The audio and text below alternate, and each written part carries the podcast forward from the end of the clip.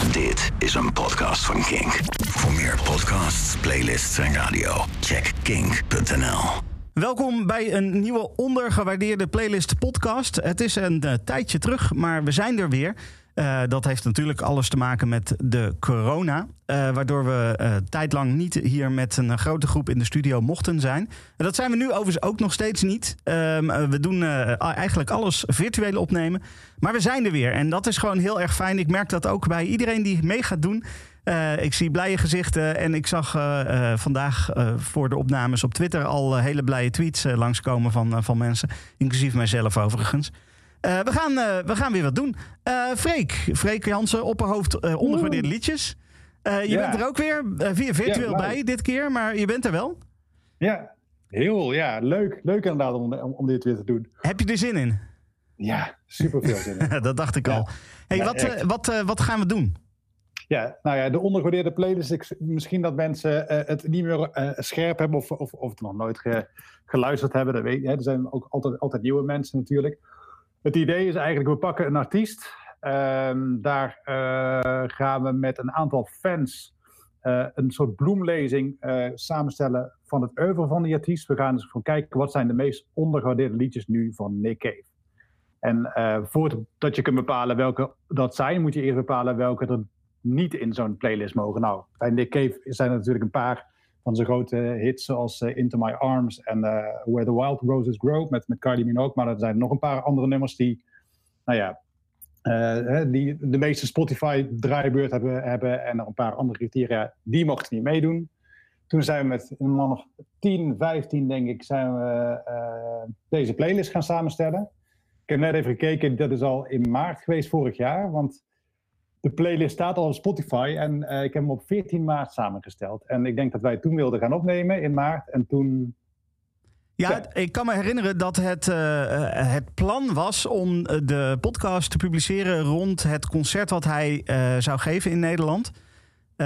Alleen, dat concert ging ook niet door, helaas. Niks ging er door. Dus, en we konden hier niet samenkomen. Nee. Dus inderdaad, in maart dan, en dan publicatie begin april. Precies, dus deze playlist is al een jaar geleden samengesteld. Gelukkig heeft de man geen nieuw werk uitgebracht, zou ik bijna zeggen. Nee, grapje. Maar hij is nog steeds actueel natuurlijk. Het laatste werk staat er nog steeds in. Ja, dus wat je dadelijk gaat horen is chronologisch een bloemlezing door wat de fans het meest ondergewaardeerde werk vinden van Nick Cave. Dus als je wil instappen, je denkt Nick Cave... zou ik wel eens een keer een kantje willen geven, dan is deze podcast jouw kans. Ja, precies. Oké, een goede introductie in de muziek van Nick Cave... en dan niet de afgezaagde hits, om het maar even onrespectvol te noemen... maar juist het iets minder bekende werk. Hoewel, dus ik zag al een liedje erin staan die volgens mij wel redelijk bekend is... maar daar gaan we het zo nog wel over hebben, denk ik. Ja, precies. Wat bekend is, dat is denk ik ook weer In the Eye of the Beholder. Ja, dat zou kunnen. Freek, naast jou hebben we nog een aantal andere mensen. Dat zijn allemaal bloggers van ondergewaardeerde liedjes ook. Die hebben meegestemd aan de lijst en die zoiets hebben van... Nick Cave is fantastisch, of niet, Alex? Ja, hoi Stefan. Ja, zeker. Nick Cave is fantastisch. Ja. Hey, introduceer even kort in 2 zinnen jezelf. Alex van der Meer. Ik ben blogger van ondergewaardeerde liedjes. En ik blog over ondergewaardeerde liedjes. Oh, nou, wat een toeval. Oké, dankjewel Alex. Martijn, vertel. Hoi. Martijn Janssen. Ook blogger bij ondergewaardeerde liedjes. Ik blog er natuurlijk ook over. Ik hou me verder ook bezig met... de Snop 2000 en al sinds een flink aantal jaren ook fan van Nick Cave. Maar er ook echt even tijd voor hebben moeten nemen om erin te komen. Oké. Dus ik wil inderdaad ook graag andere mensen ook weer... Ja, ik wil bijna zeggen een beetje begeleiden op zo'n reis, zo'n ontdekkingstocht bij Nick Cave. Oké, nou dat gaan we proberen dan. Joop, kan jij jezelf even introduceren? Zeker wel... ik ben Joop Broekman, ook bij ondergewaardeerde liedjes mooie stukjes schrijven. Voor ondergewaardeerde pareltjes. Ik ben eigenlijk bij Nick Cave ingestapt rond het jaar 2000 met And No More Shall We Part. En toen met terugwerkende kracht fan geworden. Sluit me een beetje aan bij de woorden van Martijn. Nick Cave is een ontdekkingstocht. En eigenlijk als je goed voor een album gaat zitten, dan ontdek je wel weer wat nieuws. Oké. En last but not least hebben we ook nog Jeroen. Dag Jeroen. Ja, Jeroen Mirck, ook een blogger bij Ondergewaardeerde Liedjes. En in het dagelijks leven ben ik journalist en schrijf ik over marketing, technologie en ondernemerschap. Dat zijn hele andere dingen. Wat mij aan Nick Cave zo ontzettend aanspreekt, is dat het eigenlijk, ja, in mijn ogen toch echt een poëet is, een dichter. Die echt een taalkunstenaar en ook een muziekkunstenaar natuurlijk. Maar daar gaan we het ook nog over hebben. En wat ik zo bijzonder aan hem vind, is dat hij zich zo openstelt naar zijn publiek. Met de Red Hand Files, zijn blog, waar hij vragen van lezers beantwoordt. En dat is, ik ben trouw abonnee op die blog. Je krijgt hem in je mailbox. En het is fascinerend om te lezen wat hij... hoe hij zijn zielenroers en zijn kijk op de wereld deelt daar. En je leert ook heel veel over hoe de muziek tot stand is gekomen. Oké, dankjewel. Dit is de groep waar we het vandaag mee gaan doen. We gaan straks heel uitgebreid praten over ieder liedje wat we gaan draaien. Maar ja, we moeten de muziek eerst laten spreken natuurlijk. Dus we draaien eerst eventjes de eerste track die we van Nick Cave gaan bespreken. En dat is From Here to Eternity.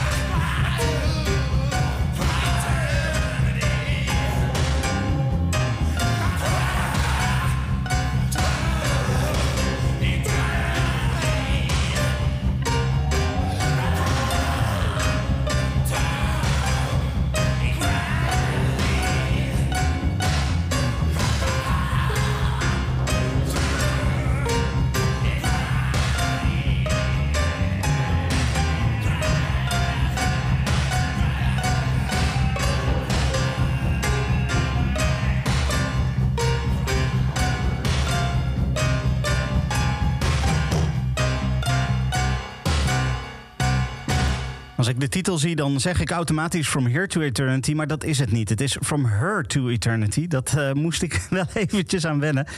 Alex, waarom is dit liedje onderdeel van deze playlist? Waarom is dit liedje onderdeel van deze playlist? Dat is een hele goede vraag. Het is een best wel een luguber liedje eigenlijk. Hè? Het is niet een heel toegankelijk liedje. Wat vind jij? Nee, niet heel toegankelijk. Nee, het is vrij, ja, ik zou zeggen experimenteel. Omdat het, er zit wel een structuur in, maar het is niet een klassieke popstructuur, zeg maar. Nee, dat was in het begin in 1984, waar het nummer vandaan kwam van het debuutalbum van Nick Cave en de Bad Seeds. Was het ook nog niet echt een heel echte popstructuur, als het ware. Er was nog een stukje avant-garde zat erin. En wat dat betreft was het nog niet heel toegankelijk. Nee. Dit nummer is met name heel erg horror, vind ik. Ja. De piano-aanslagen eigenlijk als snerpende psycho-violen, als het ware. Het verhaal zelf is ook van dit nummer is heel intrigerend. Het gaat met name over de gruwelijke pijn, de gruwelijke essentie van martelende seks en de pijn van verlangen, zoals ik het een keer heb omschreven in een blog over dit nummer. Ik vind het zelf een heel mooi nummer. Het is mijn nummer 1 van Nick Cave. Met name omdat het juist zoveel pijn kan doen, in ieder geval. Ze gingen hier wel een beetje een andere weg in. Voordat Nick Cave en de Bad Seeds startte, waren ze eerst de Birthday Party in 1980. Samen met Mick Harvey zat Nick Cave in die band. Die was nog veel controversiëler en veel harder en veel gruwelijker nog. Ook hele controversiële optredens. Maar hier in deze samenwerking met nog een paar andere Europese muzikanten gingen ze toch iets meer gestructureerd te werk. Al was dit nog vrij onbegonnen.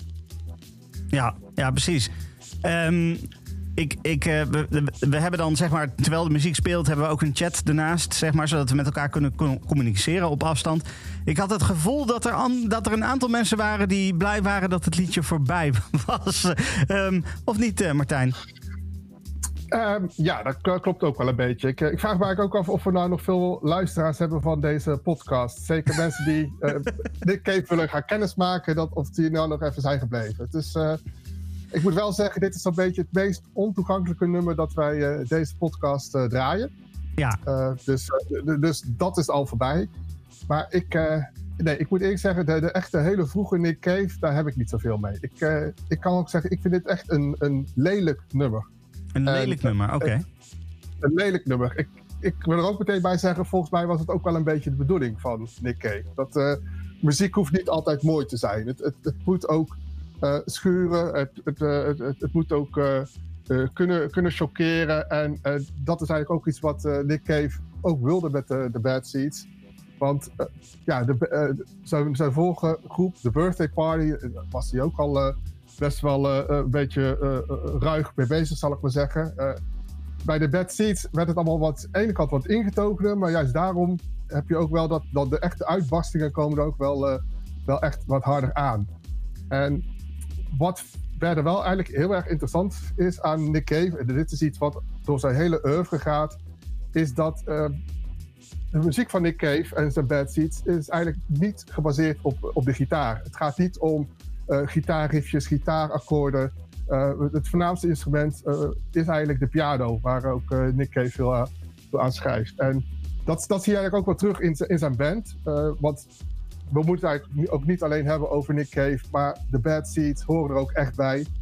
Die dragen zoveel bij aan het componeren en het maken en het arrangeren van de muziek. Dat is meer dan alleen Nick Cave alleen. Maar het interessante hierbij is dat de gitarist, zeker dus in deze beginjaren, was Blixa Bargeld. Een Duitser die ook speelt in de Einstürzende Neubauten. Wat ook echt een echt erg experimentele groep is. En ja, Blixa die wilde eigenlijk nooit, zeg maar, de normale gitaarriffjes spelen. Die zocht altijd inderdaad het experiment op. En ik heb hem ook een keer ergens horen verklaren dat op een Nick Cave nummer uit 1990 of zo, dat speelt hij zijn zijn mooiste, zijn beste gitaar. En dat is dan een heel nummer waar hij dus geen enkele keer de snaar aanraakt, maar alleen maar op de body van het gitaar bezig is met zijn handen, met zijn vuisten. Het is inderdaad zo'n gitarist. Ja. Maar dat eerste album dat kan mij niet echt bekoren. Vroeg in Nick Cave. Ik moet wel zeggen dat zijn volgende album, zijn tweede album heet The Firstborn is Dead. Dat is dan weer een van mijn favorieten. Omdat dat begint al meteen met een ontzettend mooi en imponerend nummer, genaamd Tupelo. En het mooie van dat nummer is, en dat ga je dadelijk ook wel horen, het begint echt met een donderslag bij heldere hemel. Dan komt er een basloopje in en dan word je eigenlijk meegezogen in het lijkt wel een haast bijbels verhaal. Inderdaad met storm, onheil. Nick Cave die het heeft over de koning die is gekomen. En de koning komt uit Tupelo. En dat is dan eigenlijk een leuk bruggetje waar ook dat album over gaat. Dat gaat ook echt over de Amerikaanse muziek. En eigenlijk de grote koning die uit Tupelo kwam, dat is Elvis Presley. Dus dit is een nummer dat gaat eigenlijk over de geboorte van Elvis Presley. En dat kan je ook wel terugvinden in de tekst verder, omdat Elvis werd geboren als tweede van een tweeling. Een aantal minuten na zijn tweelingbroertje. Maar de eerstgeborene, zijn tweelingbroertje, is wel doodgeboren. Dus daar staat ook meteen de titel van het album op. The Firstborn is Dead. En ja, dan krijg je eigenlijk een ontzettend mooi poëtisch verhaal over de geboorte van Elvis.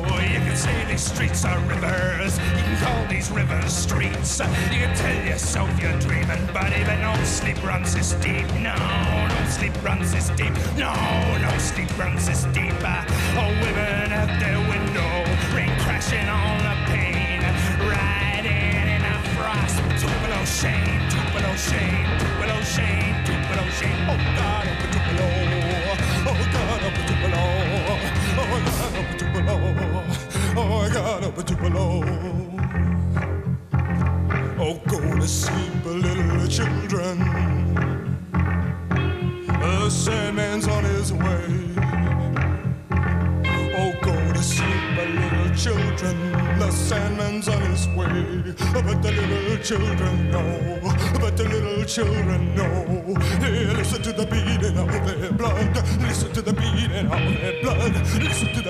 of their blood. dancing to the beating of their blood. Sandman's mud, the Sandman's mud, the Sandman's mud, the Sandman's mud. And black rain come down, the black rain come down, the black rain come down. Oh, water, water everywhere, water, water everywhere. But no bird can fly, no fish can swim, no bird can fly, no fish can swim, no fish can swim. Until the king is born, until the king is born. In Tupelo, until the king is born in Tupelo.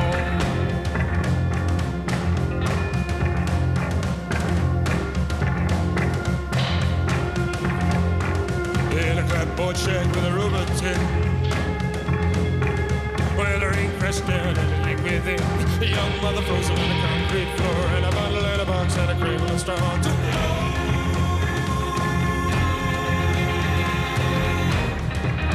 Oh, Tupelo. And a bottle and a box and a cradle and straw. Saturday gives what Sunday steals, and a child is born at a brother's heels. Sunday morning, a firstborn dead, and a shoebox tied with a ribbon or red.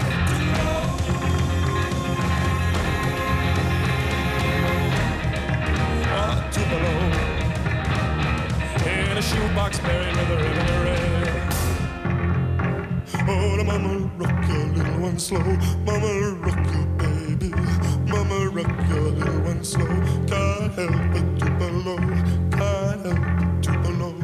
Mama rock your little one slow, mama rock your little one slow. The little one walk on Tupelo, the little one will walk on Tupelo.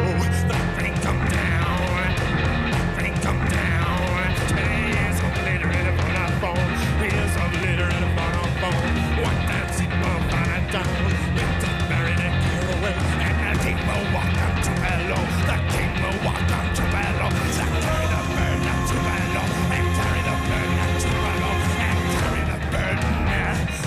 king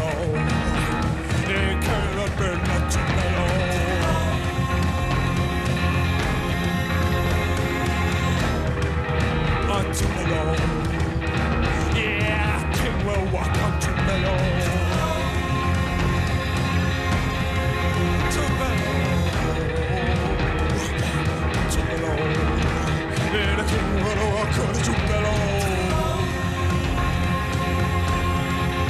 On Tupelo, on Tupelo.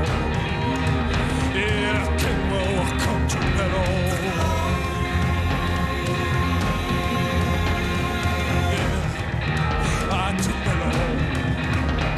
He carried the burden of Tupelo.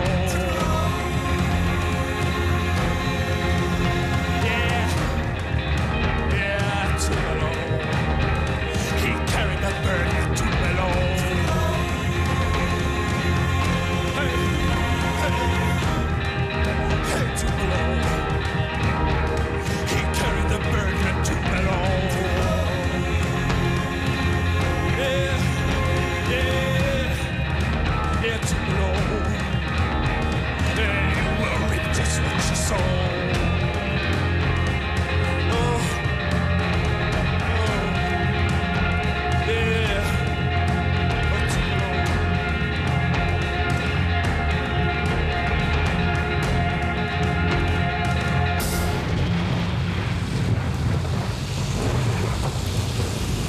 Tupelo. Kink, kink. No alternative.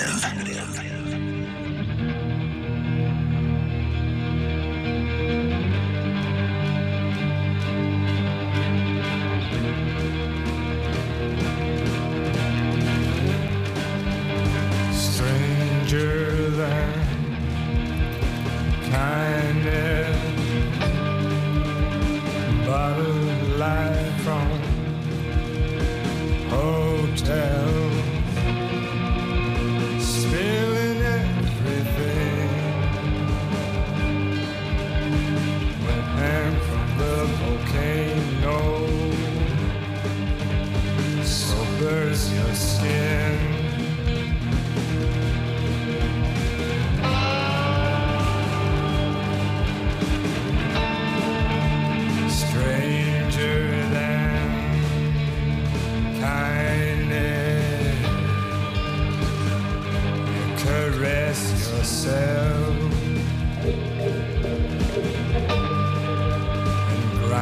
mass up old bones below.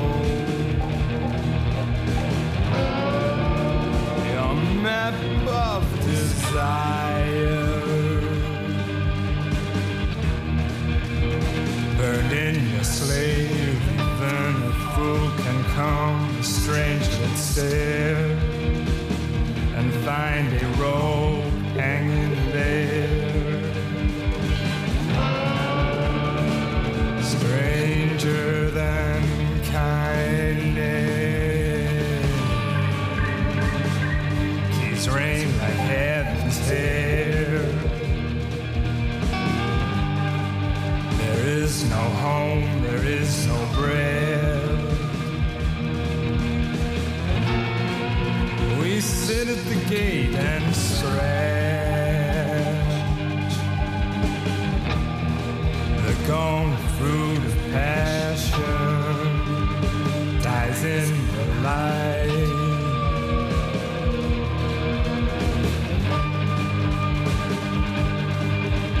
Stranger than kindness,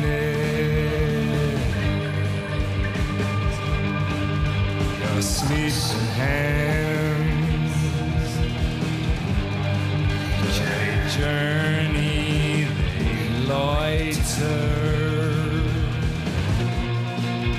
Stranger than kindness, the holy soul carelessly goes. Tell me I'm dirty, I'm a stranger.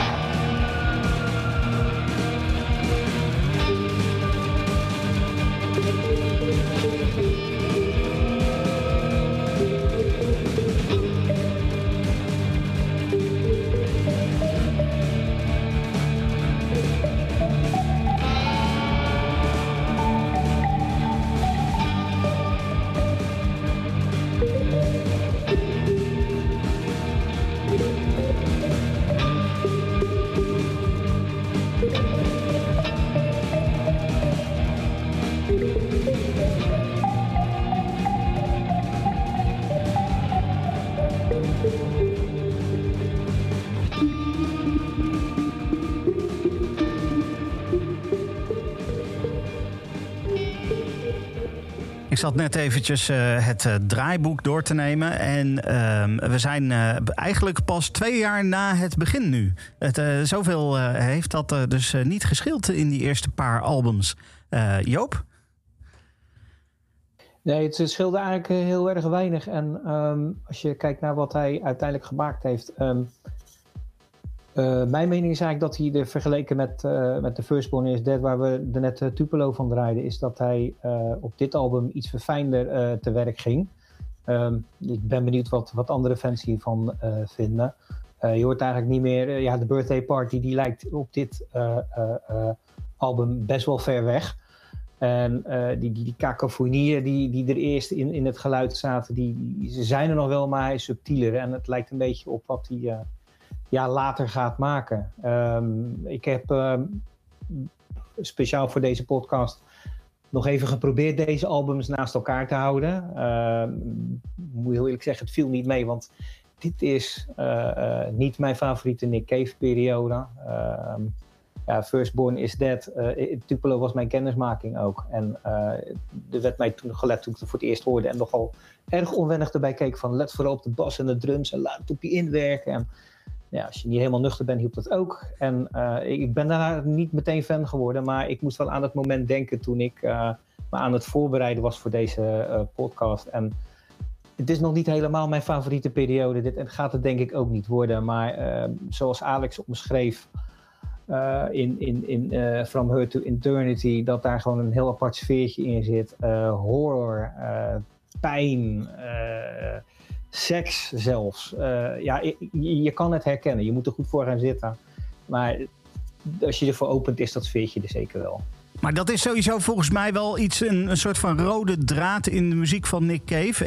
Ik ben geen grote kenner, maar de muziek van Nick Cave die ik ken, daar zit altijd een beetje een pijn, verdriet, donker. Dat zit er best wel in, toch? Of niet?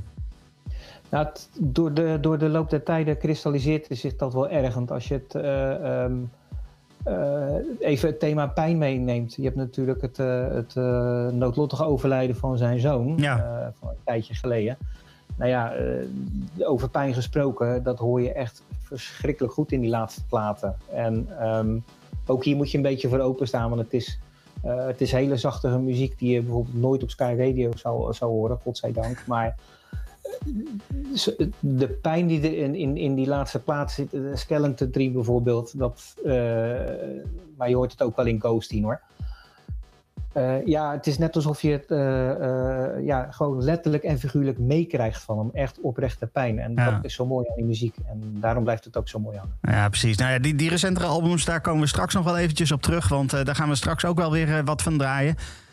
Laten we eerst even verder gaan met het volgende nummer. En dit is wel het nummer, tenminste voor mij als niet heel erg kenner, is dit zo'n beetje het bekendste nummer van de hele playlist. Of in ieder geval van de liedjes die we gaan draaien in deze podcast. Jeroen, is dit inderdaad het meest bekende nummer van hem? Nou, ik vind van een paar nummers dat ze misschien wel iets te bekend zijn. Ook wat van het latere werk trouwens ook, maar zeker ook uit de begintijd. Als je de best of van Nick Cave uit de jaren 90 erbij pakt, dan komt er veel langs. Maar ja, wat is een best of van een indie artiest? Dat is altijd de vraag. Ik wil niet zeggen dat iedereen het kent. Maar dit is een relatief bekend nummer. En misschien ook wel veelzeggend, omdat het volgende nummer is The Mercy Seat. Ook weer zo'n hard, ongecontroleerd nummer met allemaal muzikale vrijheden, zeg maar, experimenten. Redelijk avant-gardistisch. Echt nog de oude Nick Cave, met nog een vleugje Birthday Party. Maar zeker ook, het heeft ook te maken met hoe hij zijn oude muziek componeerde, of hoe de band dat deed. Een beetje in de periode tussen het liedje wat we net gehoord hebben en wat we nu gaan horen, daar speelde ook heel veel twijfel bij Nick Cave. Hij was zwaar aan de heroïne, verslaafd, en is ook opgepakt en veroordeeld in Engeland. Hij worstelde ook, los dat hij worstelde met drugs, ook met zijn rol als muzikant, als frontman van een band. Hij heeft ook, denk ik, niet voor niks een liedje over Elvis geschreven. Ja, voor Elvis paste die rol als een handschoen om zo'n ster te zijn. En bij de wat somberdere Nick Cave paste dat ongetwijfeld veel minder goed. En het grappige is, hij praat daar redelijk openlijk over. Ik noemde het net al op die blog die hij heeft, de Red Hand Files. En daar gaat ook discussie ook over de muziek die hij schreef met en zonder drugs. En hij benadrukt daar heel nadrukkelijk dat de muziek van, zeker ook het nummer The Mercy Seat, is geschreven toen hij zwaar aan de heroïne was.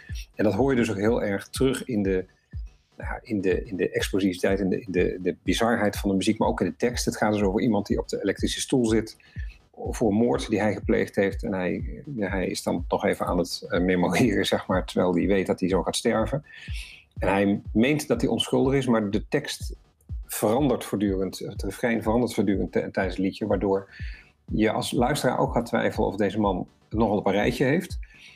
En of deze man de moord wel echt niet heeft gepleegd. Nou, en die verwarring en die twijfeling en ook, ja, je zult het zo wel horen, de ruigheid van het nummer. Daar zit ook de ruige fase van het leven van Nick Cave in, toen eind jaren 80. En dat is heel typerend. En je zult verderop in de playlist horen dat die best wel veranderd is. En dat is ook wel heel interessant om dat te vergelijken. Overigens, die discussie op de Red Hand Files ging dus inderdaad over, schrijf je nou betere nummers onder de invloed van drugs of slechtere? En hij heeft daar zelf iets over gezegd. Dat is een discussie waar je niet uitkomt. De ene persoon vindt juist dat oudere werk, wat zo bizar is, zo geweldig. Terwijl iedereen vindt die genuanceerde, doordachte ballads die hij later is gaan schrijven, waar trouwens ook heel veel pijn in zit, wat Joop terecht zei. Ook weer heel mooi. En dat is aan iedereen om zelf te bepalen, maar het leuke is dat Nick Cave het antwoord zelf ook niet weet. Oké, dan ga ik de vraag aan jou stellen, want iedereen mag dat voor zichzelf bepalen. Wat vind jij beter? Ik denk dat hij in de loop der jaren soberder tot een wat meer balans in zijn muziek is gekomen. Okay. Het is wat meer coherent. Maar als je zegt, waar zitten de explosieve erupties waarvan je zegt, wauw, wat heeft deze man gemaakt? Ja. Dan zit dat misschien in zijn oudere werk. Ja, dat precies. Is dan toch de invloed van de drugs. En dan wel even heel belangrijk, ik maak er echt even een momentje van, want dit nummer, The Mercy Seat, wat we nu gaan draaien, dat is de nummer 1 in de ondergewaardeerde playlist. En de discussie blijft gaan, altijd weer, iedere keer weer. Betekent dat dan dat dit het meest ondergewaardeerde nummer is van Nick Cave? Of betekent dit juist dat dit dan weer niet het meest ondergewaardeerd is, omdat hij toch op nummer 1 geëindigd is? Die discussie gaan we niet uitkomen, dus we gaan hem ook gewoon niet aan. We gaan hem gewoon draaien, maar het is wel belangrijk om ons te realiseren, de hele playlist die staat op ondergewaardeerdeliedjes.nl. Maar de nummer 1, dus degene met de meeste stemmen in ieder geval, dat is The Mercy Seat. Dit is Nick Cave.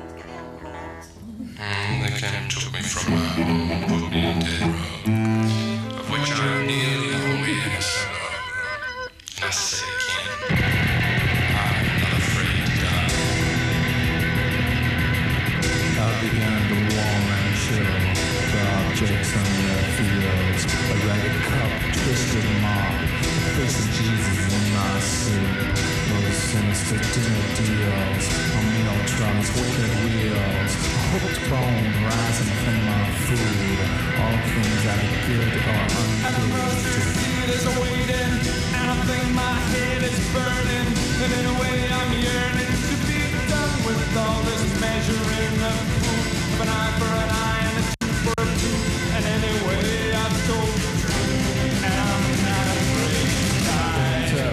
Signs and catalog, the black truth, the scarlet bomb, the walls are bad, black bomb kind. They are the sick breath at my hind. They are the sick breath at my hind. They are the sick breath at my hind. They are the sick breath gathering at my hind. I hear stories from the chamber. Christ was born into a manger, like some ragged stranger died upon the cross. And might I say, so fitting in his way, he was a carpenter by trade, or at least that's what I'm told. Like my good hand tattled evil all across his brother's fist, that filthy five, they did nothing to challenge or resist. In heaven his throne is made of gold, the ark of his testament is gold, the throne from which I'm told all history goes unfold down here in the meat of a wood and wire, and in my body is on fire, and God is never far away. Into the mercy seat I climb, my head is shaved, my head is wide, like the moth that tries to enter the bright eye. So I go shuffling out of life, just to hide in death a while. Anyway, I never lie. Killing is called evil. Where's a wedding band that's good? Tis a long-suffering shackle, calling all that a rebel blow. And the mercy seat is burning, and I think my head is glowing. And in a way I'm hoping to be done with all this weighing up of truth. An eye for an eye and a tooth for a tooth, and I've got nothing left to lose, and I'm not afraid to die. The mercy seat is glowing, and I think my head is melting. In a way I'm helping to be done with all this twisting of the truth. An eye for an eye and a tooth.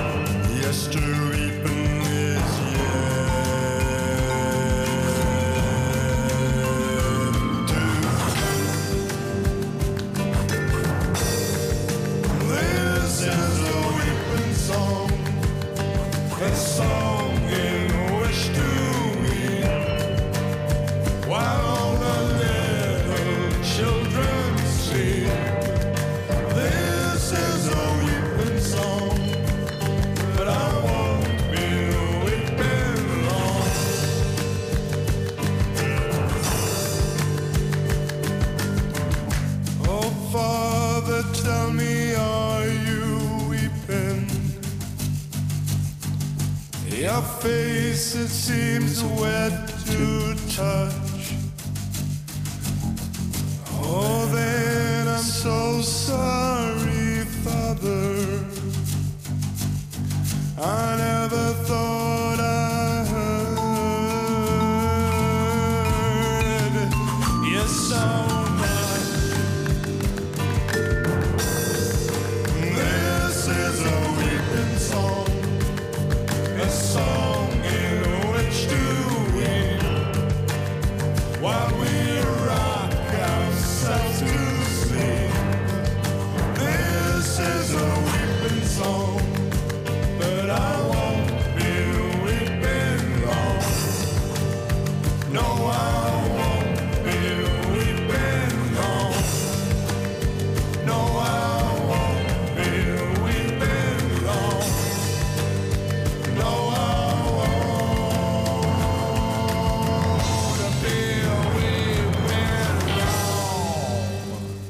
Muzikaal dan misschien niet heel donker, maar qua tekst dan weer wel een beetje. Want het gaat toch weer over huilen en dergelijke. Martijn? Ja, zo kan je het ook bekijken. Ja, de Weeping Song, om te janken. Maar wat je zegt, het klinkt wat minder donker dan wat we tot nu toe hebben gehoord bij Nick Cave. Eigenlijk gelukkig ook een beetje een andere kant. Na al die intensiteit die we tot nu toe hebben gehad. Even de tranen de vrije loop laten. En... ja, ik zelf vind het eigenlijk, kan zeggen, gewoon echt een heel vrolijk en komisch nummer.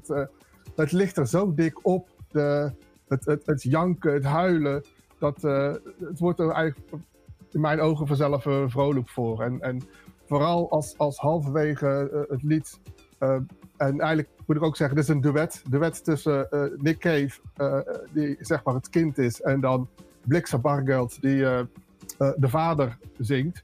En halverwege dan komt echt de tekst van... Father, why are all the children weeping? Oftewel, waarom janken alle kinderen? They are merely crying, son. Dus ze huilen alleen nog maar. Oh, are they merely crying, father? Yes, the true weeping is yet to come. Dat je denkt van, oké, en nu mag je gewoon weer helemaal losgaan met je tranen. En deze periode was... Ik kan je zeggen, Nick Cave heeft inderdaad wel iets gelukkiger ook in zijn privéleven. Hij had net voor de eerste keer geprobeerd om van de heroïne af te komen. Hij was ook verhuisd naar Brazilië en ontmoette daar zijn vriendin. Waar hij later mee getrouwd is geweest. En ging daarmee dus ook muzikaal in een iets andere richting op. Het was iets meer... ik moet zeggen, ja, het was wat minder hoekig, de muziek. Er zat wat meer melodie bijna in. En daarmee kwam hij dus met zijn album The Good Son. En wat eigenlijk wel weer geinig vindt aan deze periode is dat met al die muzikale veranderingen bij hem...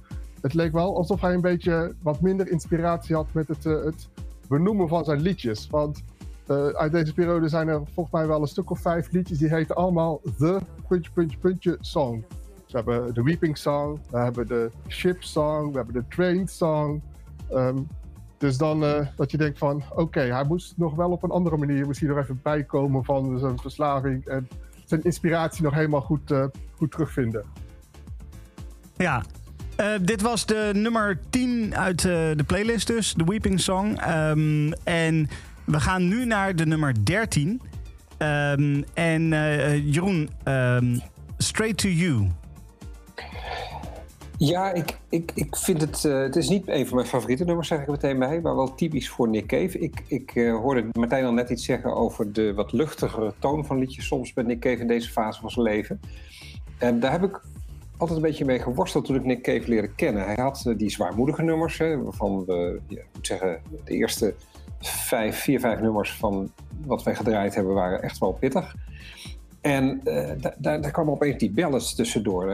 Into My Arms, Are You The One That I've Been Waiting For, maar ook Straight To You. En ik had daar altijd een beetje moeite mee. Ik heb zelf, vind ik bijvoorbeeld Father John Misty, vind ik een leuk artiest. Maar zijn liefdesliedjes komen een beetje over als een geintje. Of als een soort parodie op een liefdesliedje. Alsof dit niet serieus neemt. En toen ik Nick Cave voor het eerst leerde kennen, had ik dat gevoel ook een beetje bij. Ik vond die liedjes helemaal niet... Ik vond ze raar, een beetje onpassend. Maar tegelijkertijd ook wel weer mooi. Want het zijn vaak wel nummers waarmee die een emotionele snaar raakt. Dus het zit er absoluut wel in. Maar ik vond de balans soms een beetje zoek. En dat heeft er ongetwijfeld ook mee te maken dat de balans in het leven van Cave een beetje zoek is geweest. En dat het heel erg extreem uitpakte. Dat je dan soms van zo'n zoetsap gebeld naar een heel hard nummer kon gaan. En dit nummer heeft dat ook alweer. Alleen gek is ook alweer dat het opeens, nadat het heel erg poëtisch begint, ook alweer zet hij toch wel wat meer power erin. En dit nummer op zichzelf is daarin ook weer een beetje apart. Maar het is wel typisch voor Nick Cave in de periode van eind jaren 80, jaren 90, zeg maar. Ja, want deze komt uit 92. Dat is een periode dat er sowieso veel goede muziek gemaakt werd. Ging hij daarin mee of was hij echt gewoon een geval apart die gewoon zijn eigen ding deed? Nou, het album Henry's Dream, waar dit vanaf komt, is een heel hoogelijk gewaardeerd album. Het is ook niet een collectie van ballads, om maar wat te zeggen. Dit is echt al echt een Nick Cave album. Maar dit is dan wel, vind ik persoonlijk dan, zo'n nummer waarvan ik denk van... Ja, het is niet mijn favoriete, maar het is wel een aspect van Nick Cave wat je niet kunt overslaan als je een playlist van hem samenstelt. Oké, nou, we gaan hem draaien. De nummer 13 van de ondergewaardeerde playlist van Nick Cave. Dit is Straight To You.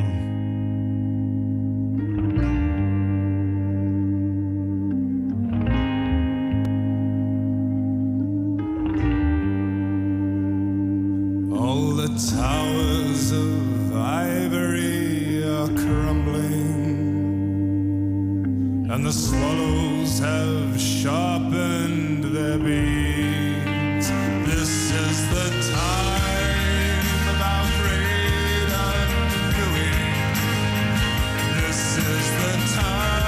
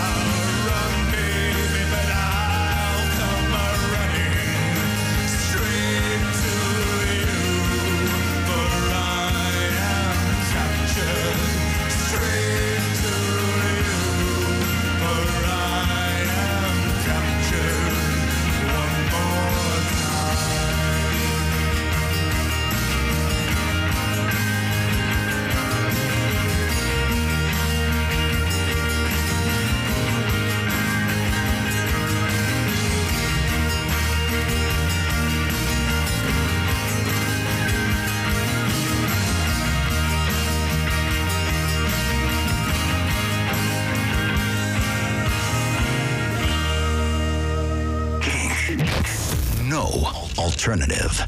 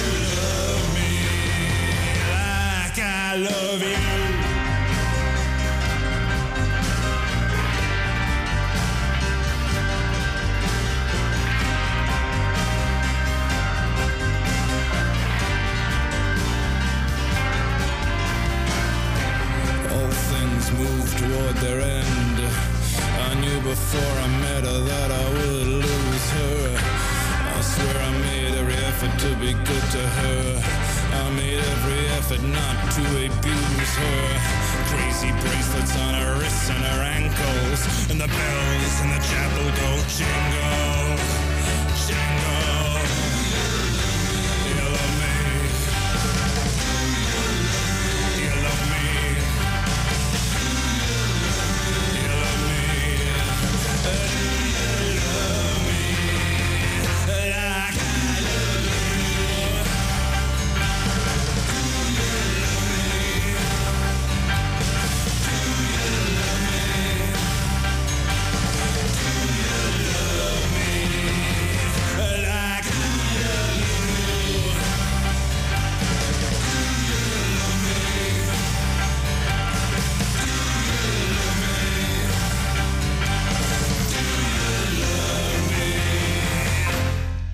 We gaan chronologisch door het oeuvre heen van Nick Cave. Of eigenlijk Nick Cave en de Bad Seeds natuurlijk. Maar vooral de muziek van Nick Cave.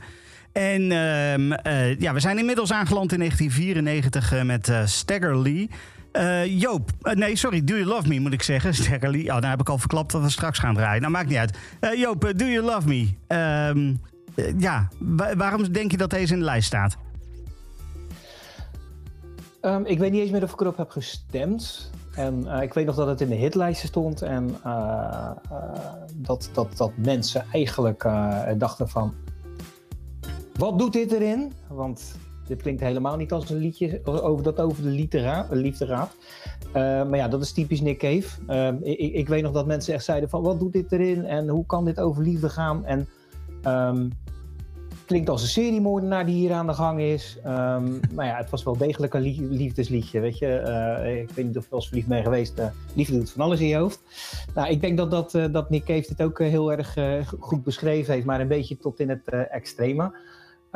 Ja, hij was eigenlijk al een vreemde vogel in die tijd. Tussen al het gitaargeweld, het dansgeweld, wat toen een paar jaar eerder al losgebarsten was. Want 1992, de grunge die kwam toen voor opzetten. De dansmuziek die ging alle richtingen op en toen moest de Britpop nog komen. 1994 was helemaal een goed jaar. Henry's Dream 2 jaar eerder, dat, weet je, die bleef al overal mooi tussen staan. En... Do You Love Me eigenlijk ook, Let Love In. Het is een hele donkere plaat. Maar ook weer niet zo donker als hij eerst maakte. Ja, en Do You Love Me is gewoon een heel intrigerend liefdesnummer. Ja, eigenlijk op het obsessieve af. Ik heb hem 3 keer opgezet voor deze podcast om me voor te bereiden. Ja, met wat ik net zei van die seriemoordenaar ben ik het eigenlijk wel weer eens. Iemand die heeft er echt helemaal vastgebonden tot aan de enkels toe. Echt bang om haar te verliezen. En ja, ik kan me voorstellen dat als jij in die tijd, weet je, had je zenders zoals 538 en Sky Radio die toen opkwamen. Ja, dan hoorde je een liefdesnummer zoals dit niet. Maar het was het toch wel. En het intrigeert nog steeds tot op de dag van vandaag. Oké. Je noemt net al seriemoordenaar. Dat is misschien een mooi bruggetje dan naar de Murder Ballads. Waar die wel degelijk ook zong over moorden en dergelijke. Het is het album waar het liedje vandaan komt waarmee ik Nick Cave leerde kennen. En daarmee dus eigenlijk Nick Cave totaal heb gedisqualificeerd omdat ik er niet van hield. Dat was het nummer wat hij samen met Kylie Minogue deed, Where the Wild Roses Go. Ik ga dat gewoon echt oneer zeggen. Ik vind dat echt een van de meest verschrikkelijke nummers ooit. Maar goed, daar zijn de meningen gelukkig ook over. Daar verschillende meningen gelukkig ook over. Martijn, vertel, Murder Ballads. Wat was dat voor album dan? Het ging allemaal over moord. Ja. En het is ook leuk wat Joop aangeeft met Do You Love Me en Red Right Hand. Dus de nummers van zijn album Let Love In. Daar zit ook al een toch een beetje moord thema bij. En dat heeft er ook mee te maken. Dus in die periode schreef Nick Cave een aantal van dat soort nummers. En ook kwam op een gegeven moment echt een hele stortvloed van woorden uit bij hem. En dat werd een nummer dat heet O'Malley's Bar. Dat is echt een kwartier lang de ene moord naar de andere wordt gepleegd in een bar, in een café. Maar ja, dat past allemaal niet op dat album. En op basis daarvan heeft hij dus besloten van, ik ga gewoon één album maken met alleen maar van dat soort murder ballads. Dus op wat voor manieren ook, verschillende manieren, vanuit mannelijk perspectief, vanuit vrouwelijk perspectief, bloed gaat te vloeien. Er moet gewoon gemoord worden. En in zo'n opwelling kan je zeggen, schreef hij dat album en gebruikt hij ook een paar covers. En dus ook jouw favoriete nummer, dus Where the Wild Roses Grow. Dat is inderdaad ook een mooie murder ballad, want op het einde van het nummer vermoordt Nick Cave Kylie Minogue. In de tekst dan tenminste, met een mooie steen. Ja, in de videoclip ook hoor. Tenminste, en in de videoclip. Daar ligt ze volgens mij de hele clip wel, maar het verhaal wordt wel verteld van dat hij er vermoord heeft. Ja, daarom. Dus dat zit er ook bij. En het opvallende is wel dat het was het nummer waarmee jij dus kennis maakte met Nick Cave. Want dit was eigenlijk de eerste keer dat Nick Cave een beetje succes had. We zijn nu al zo'n 10 jaar onderweg in zijn carrière. En de hitlijst had hij nog nooit ingestaan. Totdat er een keer dit nummer voorbij kwam. En dan natuurlijk ook vanwege dat met de naam Kylie Minogue. En dan krijg je dat ze succes wel. Want als we dus wel op de manier zoals Nick Cave het wil. Geen concessies gedaan aan het publiek of wat dan ook. Nee, met een murder ballad doe je dat. En in dezelfde zin heb je ook zoiets met het nummer Stagger Lee. Want dat is al een heel oud folknummer. Er bestaat dus verschillende titels. Stagger Lee, Stag O'Lee. En het gaat ook over een onfris persoon. En een pooier. En die is in een stadje en pleegt daar ook een aantal moorden. En dat wordt in het nummer redelijk grafisch de deur tentoongesteld. En dit nummer is eigenlijk een beetje spontaan ontstaan voor Nick Cave. Als in de ochtend kwam zijn drummer met het nummer. Want ze waren zo'n album Murder Ballads aan het maken. En dan is dit misschien ook wel een leuk iets om op te nemen. Nou, Nick Cave die studeerde het een beetje in, ook samen met de band. En op het einde van de dag werd het nummer opgenomen. En dat werd dus Stagger Lee. En is eigenlijk nu ook wel een van zijn sleutelnummers, vooral als het live wordt gespeeld. Want dan wordt het echt helemaal uitgesponnen. Er zit er nog een extra couplet achteraan. Want als zo iemand allemaal zo bezig is met moorden, dat gaat gewoon niet goed aflopen. Dus op het einde van het nummer komt dan in de live versie ook nog eventjes de duivel voorbij, om hem Stagger Lee maar even mee te nemen. En dat loopt niet goed af voor de duivel. Dus dat is dit wel een mooi extreem nummer. En het is eigenlijk ook wel een sleutelplaat voor Nick Cave geworden. Want zoals gezegd, hier wordt echt even alle moorden en bloed, doodslag, wordt allemaal op papier gezet. En het leek wel alsof later daarmee het allemaal uit het systeem van Nick Cave was. En hij kon doorgaan met andere nummers. Maar tot die tijd ga je eerst even genieten van Taxi Driver. Times were hard. He had a Colt 45 and a deck of cards. Stagger Lee. He wore rag-drawn shoes and an old Stetson hat. Had a 2840, had payments on that. Stagger Lee.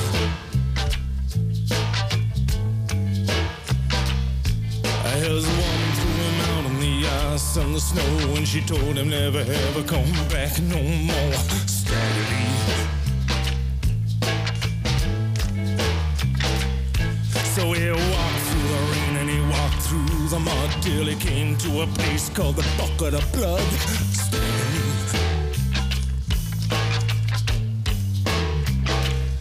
He said, Mr. Motherfucker, you know who I am. And the barkeeper said, no, and I don't give a good goddamn to Stagger Lee. He said, well, bartender, it's a plain to see I'm the bad motherfucker called Stagger Lee. Mr. Stagger Lee. Well, the barkeeper said, yeah, I heard your name down the way, and I kick motherfucking asses like you every day. Mr. Stagger Lee. Well, those were the last words that the barkeep said, 'cause Stag put 4 holes in his motherfucking head.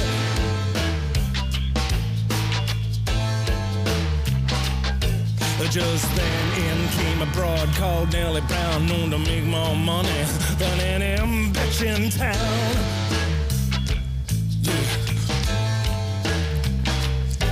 She struts across the bar, hitching up her skirt over to Stagger Lee.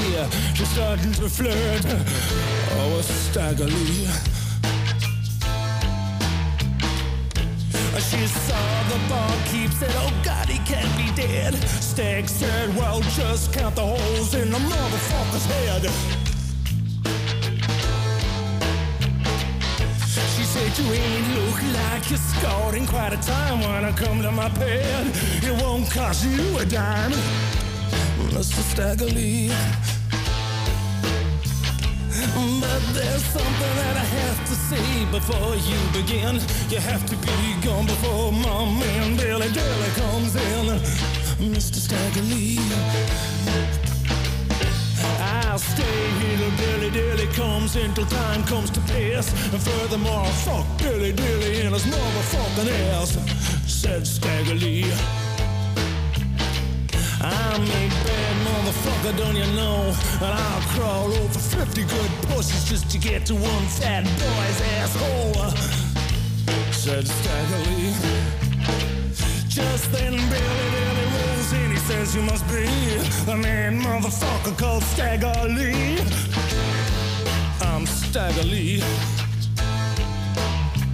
Yeah, I'm Stagger Lee, and you better get down on your knees and suck my dick, because if you don't, you're gonna be dead, said Stagger Lee. Oh, well, Billy Dilly dropped down and slobbered on his head, and Stag filled him full of lead. Oy.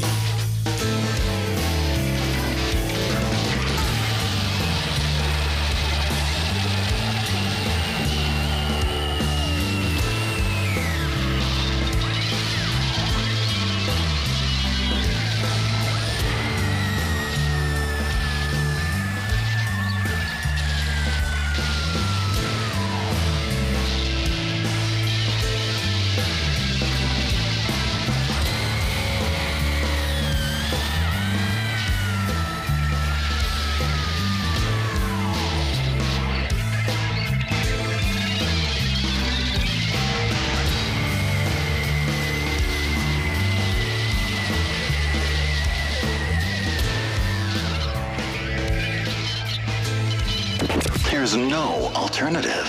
Kink. Kink. No alternative.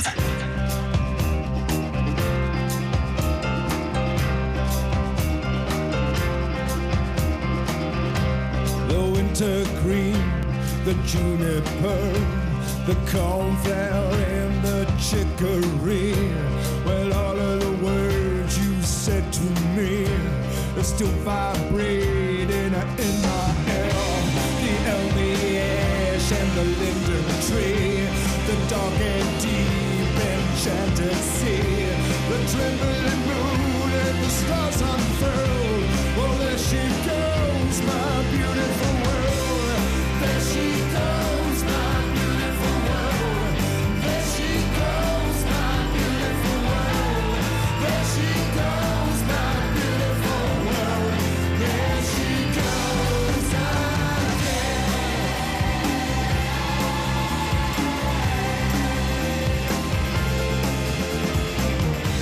John Wilmot penned his poetry, riddled with a pot. And Nabokov wrote on index cards a lectern in his socks.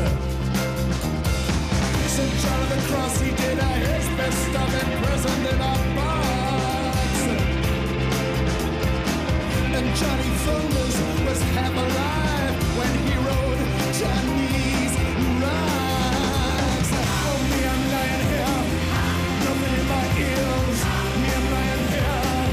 Nothing in my ears, me I'm lying here. For once these years, something lying on my bed, with nothing in my head. Send that stuff down to me, send that stuff down to me, send that stuff down to me, send that stuff on down as she goes.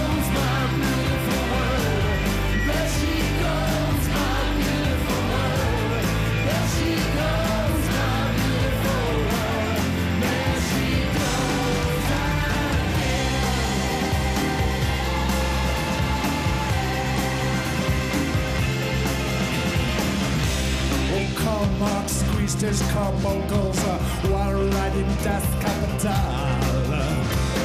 And cocaine, he put it off, man, and he went all tropical. And Philip Larkin, he stuck it out in that library in Hull. And Dylan Thomas, he died drunk in St. Vincent's Hospital.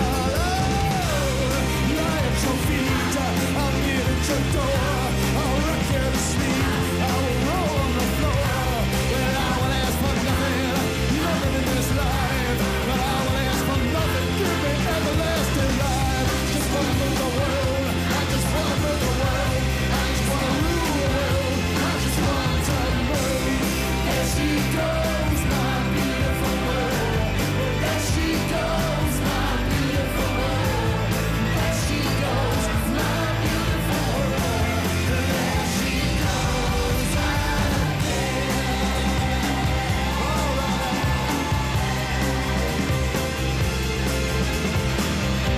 So if you got a trumpet, get on your feet, brother, and blow it. And if you got a field that don't yield, well, get up now and hoe it. I look at you, you look at me, and deep in our hearts, babe, we know it. That you weren't much of a muse, but then I weren't much of a poet. Up in your grades, up on your pedestal, with your Aryan aids, with your proper ideals, with your alchemy. Oh, come on, send that stuff down to me, send that stuff down to me, send that stuff down to me, send that stuff down to me, send that down to me, send it all around, send it all around the world. Since she comes, my beautiful girl, there she goes.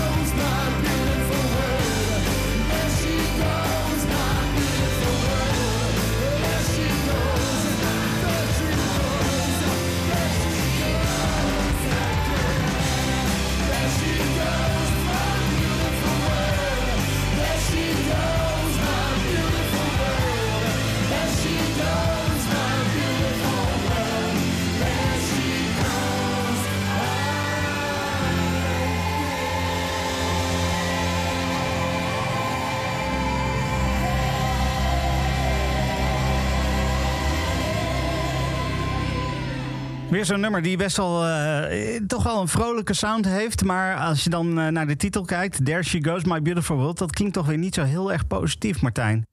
Nou ja, dan kan je het kan best wel kloppen.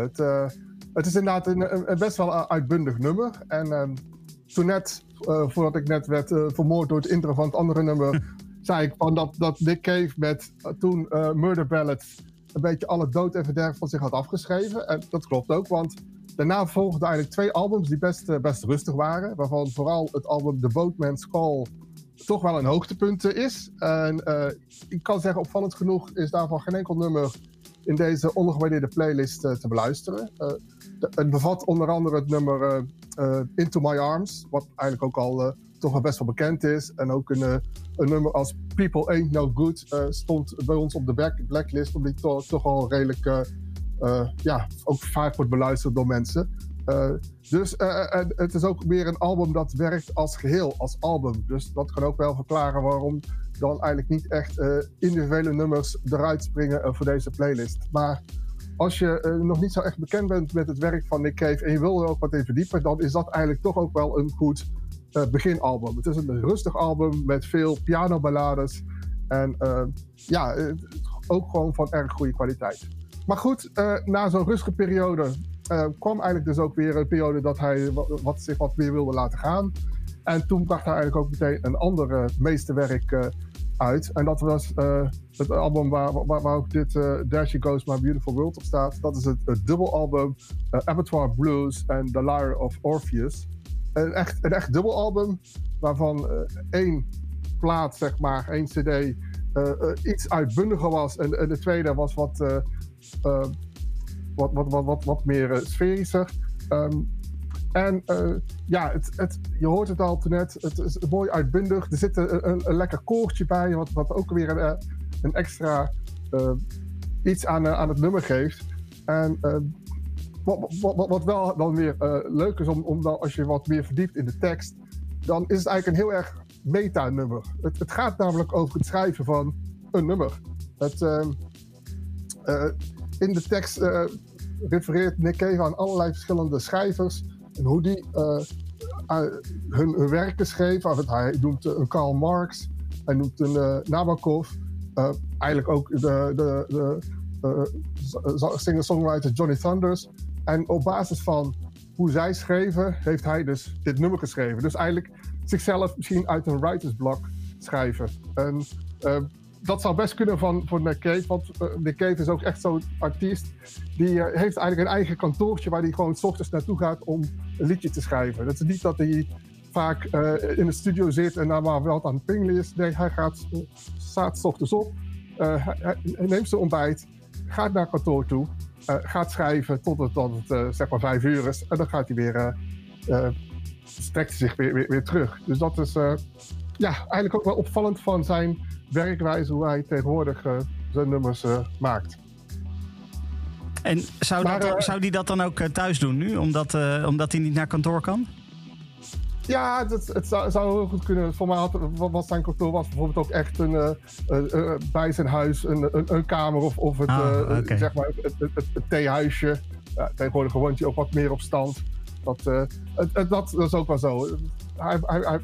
Hij woont wat meer op stand, maar het is ook bijvoorbeeld dat toen hij voor dit allemaal aan het toeren was, toen hij in Zales was, de AFAS Live, toenmalig de Heineken Musical Hall. Maar dat geeft wel aan dat pas na een jaar of 20 hij pas zo'n groot publiek bereikte. Want tot die tijd was het voor hem een paradiso, et cetera. Dus het is wel interessant om te zien dat heel langzaam bij hem het succes ook gewoon steeds groter wordt. Oké. Er zat best wel een periode tussen het vorige liedje en dit liedje, van 1996 naar, 2004. Dat is best een periode. Nou, hij heeft er wel wat dingen tussen gemaakt, dat vertelde je net al. Maar we gaan nu nog een keer zo'n sprong maken. Want we gaan van 2004 naar 2013, Alex. Ja, klopt. Dat is ook wel een hele periode. Als ik het goed uitreken is dat 9 jaar. Maar in die tijd is het niet zo dat er helemaal niks is gebeurd. Ik vind het eigenlijk wel jammer, want uiteindelijk het materiaal wat tussen 2009 en 2013 met het album Push the Sky Away uiteindelijk uitkwam, er zit nog heel veel moois tussen. Ik noem een album als Dig Lazarus Dig, als opvolger van het album wat we net behandelden, het dubbelalbum Abattoir Blues, The Liar of Orpheus. Dat album, Dig Lazarus Dig, wordt niet meteen beschouwd, denk ik, als het allerbeste werk van Nick Cave. Als ik zo'n beetje kijk naar de scores op de internetfora, als het gaat om de albums van Nick Cave en Bad Seeds. Persoonlijk heb ik hem behoorlijk zwak voor dat album, hoor, moet ik zeggen. Er zitten nog een paar nummers op waar ik ook voor deze ondergewaardeerde playlist heb gestemd. En ik zou het zeker ook aanraden om het zeker te gaan beluisteren. Nog 2 andere albums zelfs uitgekomen. Grinderman. Die noemen we helemaal niet tot nu toe, maar dat is eigenlijk ook nog een aparte band geweest van Nick Cave. Eigenlijk was het wel zo'n beetje Nick Cave voor de Bad Seeds, maar dan zonder Mick Harvey. Mick Harvey was uiteindelijk de muzikale compaan tot 36 jaar lang voor Nick Cave geweest. Niet alleen bij Nick Cave en de Bad Seeds, maar ook dus daarvoor bij de Birthday Party. En ook nog daarvoor, in de voorganger van die band vanaf 1977, The Boys Next Door.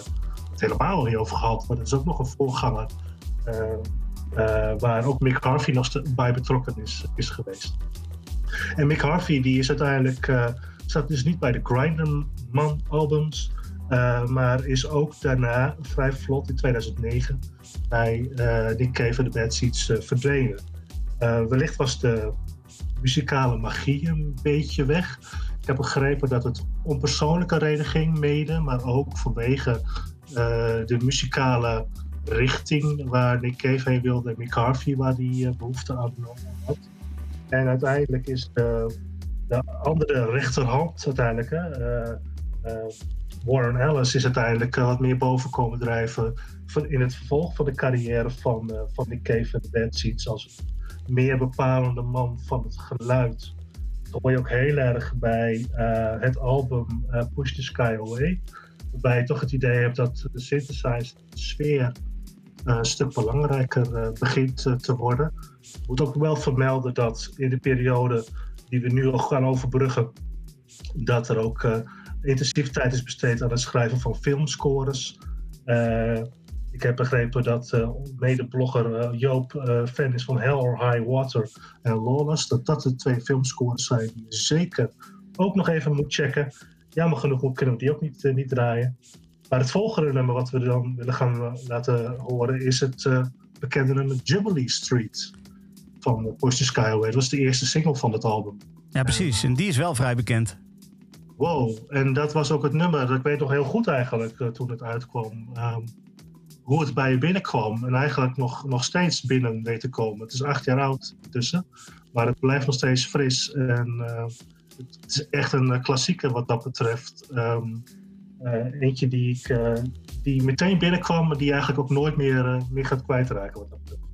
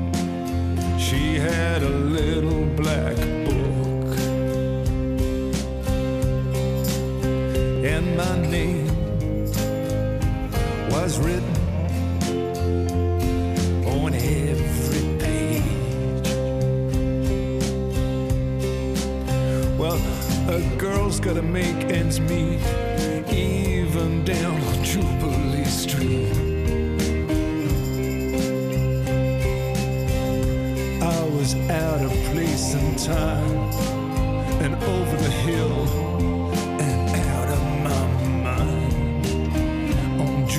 street.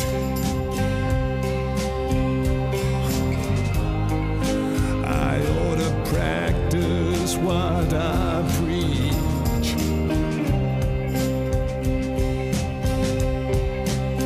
These days I go downtown in my tie and tails. I got a fetus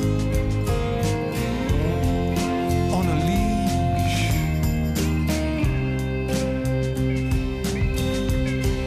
I am alone now. I am beyond recriminations. The curtains are shut. Is gone. I'm transforming. I'm vibrating.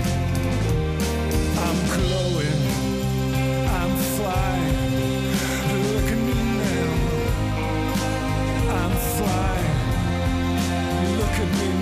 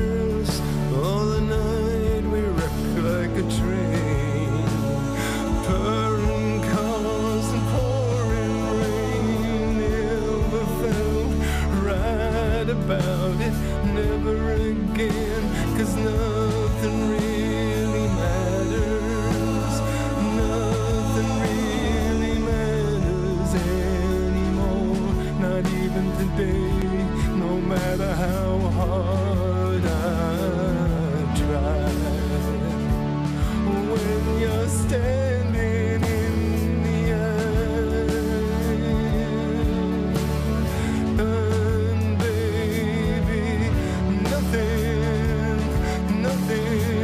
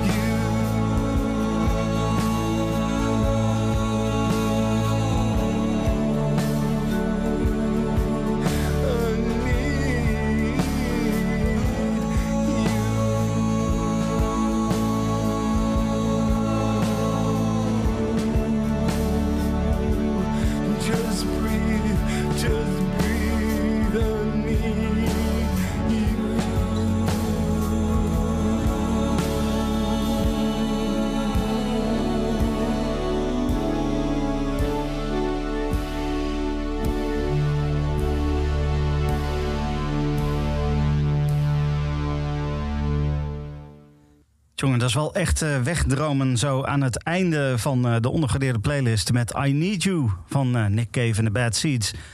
Joop, jij wou iets zeggen over dit nummer? Ja, als je het over een nummer hebt wat doordrenkt is van verdriet, dan is het dit wel. Als je, ja, je moet toch wel heel erg van steen zijn als de regel nothing really matters when the one you love is gone. Als dat je onberoerd laat. Dat ben je volgens mij niet van deze planeet. Nou, het komt van Skeleton Tree uit 2016. Ja, hij maakte toen iets heel ergs mee. Een van zijn zoons die overleed. Een van zijn tweelingzoons viel van een klif. En nou ja, toen het album uitkwam, heel veel fans die voelden natuurlijk die emotie mee, want ja, het is natuurlijk wel best wel een verlies. Maar het intrigerende van het verhaal is dat Skeleton Tree eigenlijk al geschreven was en deels opgenomen was voordat zijn zoon overleed. Er is ook een hele mooie documentaire over gemaakt, waarin dus ook heel mooi vast is gelegd dat Nick dan toch doorgaat met die plaat maken. One More Time With Feeling. Dat is echt een verschrikkelijk mooie documentaire. Ga daar gerust eens voor zitten als je die nog nooit gezien hebt. Ja, je ziet ze het verdriet verwerken. Maar je ziet ook een man en ook zijn vrouw en hun enige zoon nog, die komen er ook in voor. Je ziet ze toch doorgaan met hun leven en toch weer de boel proberen op te pakken. En ja, Nick Cave die zou voor het eerst eigenlijk ook in een hele grote zaal staan in Nederland, in de Ziggo Dome. Die was al hartstikke uitverkocht, maar ja, toen kwamen er 4 uur langs. Het mooie aan Nick Cave is uiteindelijk dat hij best wel commercieel gegroeid is, een commercieel groot artiest geworden is, zonder eigenlijk al te veel concessies te doen. Hij heeft ook al 2 keer in de AFAS gestaan, in de voormalige bierhal. Nou ja, in de Ziggo Dome zou die spelen. Helaas ging dat niet door. Niet wanneer dat weer doorgaat, volgens mij is het alweer verschoven. Ja, I Need You. Het intrigerende echte dat hij dus dat nummer eigenlijk al geschreven had voordat het ergste gebeurde. En het eigenlijk daardoor nog veel meer lading kreeg. En ja, het verdriet, je voelt het. Ik ben heel benieuwd. Skeleton Tree voor mij is echt een album wat je als album moet luisteren. Hoe denk jij daarover? Ik kan je er eigenlijk wel gelijk in geven. Het is zeker geen instapplaat, want daar is het album best wel te zwaar voor. De meeste Nick Cave draai ik nooit overdag. Deze zeker niet. Die moet je eigenlijk het liefst luisteren met zo min mogelijk licht. Eigenlijk een kaarsje. Dan voel je hem eigenlijk nog beter. En ja, nee, het is geen instapplaat. Ik zou hem niet aanraden als instapplaat. Absoluut precies, niet. Precies. Ook niet het werk wat in het verlengde ligt. Ghosteen. Dat ligt qua sfeer een beetje in het verlengde van Skeleton Tree. Is ook geen instapplaat. Jeroen, hoe denk jij erover? Moet je deze echt als album luisteren? Skeleton Tree? Ja, zeker. Het is een hele indringende plaat. Al was het maar alleen al vanwege alles wat er omheen hangt, wat Joop net verteld heeft. En ik moet even zeggen, Push the Sky Away had dat gedragene ook al. Die had een grijze design, de hoes en alles was heel grijs. Dit album is zwart. Nou, hij gaat van grijs naar zwart. Dat is denk ik ook al de visueel wat je voelt als je die twee platen achter elkaar draait. Maar ze passen wel goed bij elkaar. Maar dit is heel ingetogen. Maar inderdaad, en daar heeft hij inderdaad ook over geschreven op Red Hand Files. Veel was al geschreven voordat het tragische ongeval van zijn zoon Arthur gebeurde. En maar ik heb het nog even opgezocht, want dat geldt, daar heeft hij ook interessante dingen over gezegd. Maar nou net voor dit nummer begreep ik dat hij dit wel naar de dood heeft geschreven. En je kunt ook moeilijk verwijzen naar een overledene zo direct als hier gebeurt, als het niet gebeurd is, denk ik. Ja. Wat wel heel bijzonder is als je de tekstregels luistert en meeleest. Dat heb ik net ook gedaan. Ik was eigenlijk even 5 minuten weg. Heel indringend, maar ook wat hij zegt is heel bijzonder. You're still in me, baby. Dat is een zin die ook heel actief besproken is op die blog van hem door fans die daar vragen over stelden over het leed dat hem overkomen was met de dood van zijn zoon. Daar zit eigenlijk ook die bekende zin in die je vaak hoort als je een overlijden in je familie hebt meegemaakt. Dan zeggen ze, hij leeft door in je hart. En daarvan zou je Nick Cave hebben gezegd, ja, hij zal best in mijn hart zitten, maar hij leeft niet meer. Dus waar lullen we nou eigenlijk over? Ja. En dat is ook goed bedoeld, maar je kunt er niks mee. En hij heeft dat zelf uitgedrukt. En dat is heel mooi. En het rare van de plaat is dus dat er echt nummers zijn die echt voor die periode zijn geschreven en opgenomen, waarvan ook, maar die wel dezelfde sfeer uitademen. En daarover heeft hij geschreven. Het gaat onder andere over het nummer Girl in Amber. Daarover schrijft hij op Red Hand Files. It seemed to possess an uncanny clairvoyance, the secret intelligence. The song was already deep in mourning before the tragedy had occurred. Dus hij had een rouwliedje over zijn zoon geschreven. Terwijl zijn zoon nog helemaal niet dood was. Of iets rauwerigs. En dat is wat die plaat zo bijzonder maakt. En los daarvan is het ook helemaal de Nick Cave van, ja, ik zou bijna willen zeggen nu. Het is hele minimalistische, rustige muziek. En we gaan niks meer draaien van Ghosteen, de plaat die hij een paar maanden voordat wij de lijst samenstelden uitbracht. Dat album ligt ook al een beetje in het verlengde, al is dat alweer wat frivoler. Maar ik ben heel benieuwd waar die hierna mee gaat komen. Want ik denk dat Nick Cave ons met een volgend album weer gaat verrassen met een compleet andere koers. Maar dat neemt helemaal niks weg van de kracht van Skeleton Tree. Ja, als we iets hebben gezien in de hele ondergewaardeerde playlist, is dat artiesten vaak van, zeg maar, de ene extreme naar het andere extreme gaan. Hè? Dus als je een heel poppy album hebt, dat je daarna een ontzettend indie album gaat krijgen. En als het donker is, dan wordt het daarna licht. Ja. Ik ben nog benieuwd naar ik breek heel even omdat ik een journalistieke vraag heb. Ik hoor je zeggen over dat er discussies zijn op blogs en fora. Ik ben geen Nick Cave-kenner of fan, maar ik begrijp dat hij zelf heel actief is in het beantwoorden van vragen van fans. Klopt dat? Ja, zeker. En die vragen zijn het leukste. Dus het is een beetje ask me anything, maar dan maar er wordt natuurlijk een soort filter op losgelaten. Maar heel veel vragen, en mensen delen ook ervaringen, gaan natuurlijk over het gevoel dat mensen bij zijn muziek hebben. En dat is vaak troost, verdriet. Je hebt verwoord wat ik ook voel. Iemand een geliefde heeft verloren. Maar ze vragen dan ook wat dat met hem doet. En ik kan me voorstellen dat je als artiest eigenlijk helemaal geen zin hebt om daarvoor te praten. Omdat je denkt, ja, mijn werk vertelt wat ik voel en ik ga daar niet nog iets over zeggen. Maar hij doet dat wel. Hij heeft natuurlijk ook zo'n theatertour gemaakt waarbij hij met zijn publiek in gesprek is gegaan. Dat vond ik ook heel dapper. Want dan weet je dat het over je, vaak ook over je overleden zoon zou gaan. Ook veel vragen op die blog gaan er ook over. Maar hij weet dat, aan de ene zijde weet hij daar iets persoonlijks over te zeggen. Aan de andere kant kan hij het ook heel erg tillen naar een soort filosofisch niveau. Het is, en ik moet ook eerlijk zeggen, wat hij daar schrijft is ook bijna poëzie. Dus als je die blog, of het zijn nieuwsbrief, want je kunt het ook in nieuwsbriefvorm lezen. Als je dat al niet volgt, abonneer je nu. Het is een van de weinige nieuwsbrieven waarvan ik iedere editie lees. Ja. Integraal. Dat lijkt me heel lastig inderdaad als artiest. Want ja, je kunt eindeloos blijven ouwehoeren over wat mensen in te horen. Maar ik vind het hem... Het past ook niet bij het beeld wat ik van zo iemand heb na het luisteren van zijn muziek. Ik denk niet als iemand die... Dit is bijna Frans Bauer-actie. Dat je heel erg open staat voor iedereen zijn actie, zijn reacties en je fans en dat je ze omhelst. Ik heb het gevoel dat het een rouwverwerking voor hem is. Hij is er ook pas recent mee begonnen. Vroeger deed hij dat volgens mij niet. En ik weet niet, misschien is het ook tijdelijk. Misschien dat hij er over een jaar een punt achter zet. Ja. Zou ook zomaar kunnen. Nou, mooie verhalen hierin. Nog even in het verlengde van waar we het net over hadden... met de potentiële muziek die er nog aan zit te komen. Martijn, jij had daar nieuws over. Jazeker.